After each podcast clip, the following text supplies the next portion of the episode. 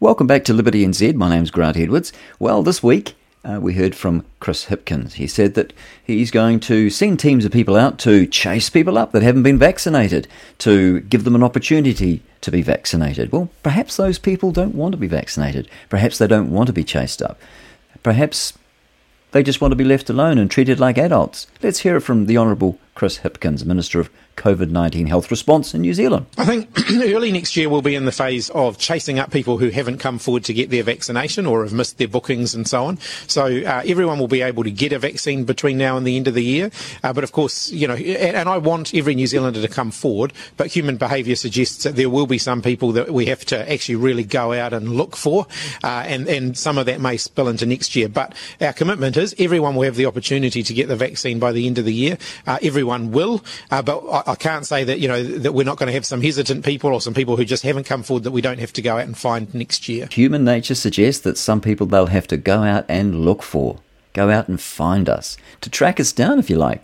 Well, is this an idea that Chris Hipkins has come up with on his own? Is it something that they've been planning together? Let's hear from White House Press Secretary Jen Psaki in more healthcare settings and respond to hotspots. The president will outline five areas his team is focused on to get more Americans vaccinated.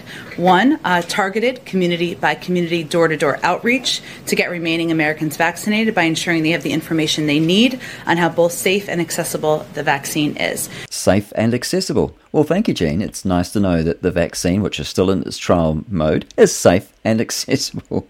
And it's also nice to know that the vaccine companies are immune from prosecution. Did you mention that? No, you didn't. Let's see, who else has uh, got the same idea? Let's hear it from Joe Biden himself. Now we need to go to community by community, neighborhood by neighborhood, and oftentimes door to door, literally knocking on doors to get help to the remaining people protected from the virus.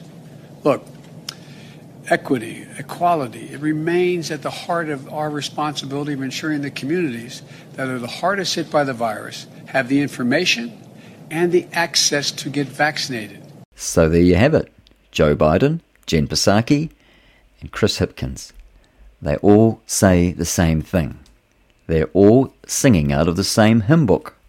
They're all reading the same script. It's all pre planned, it seems.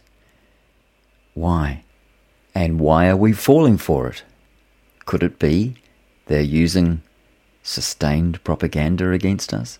New Zealand Prime Minister Jacinda Ardern. We drum in that messaging around the dangers of COVID pretty diligently for a full two week period of sustained propaganda. Sustained propaganda. Propaganda.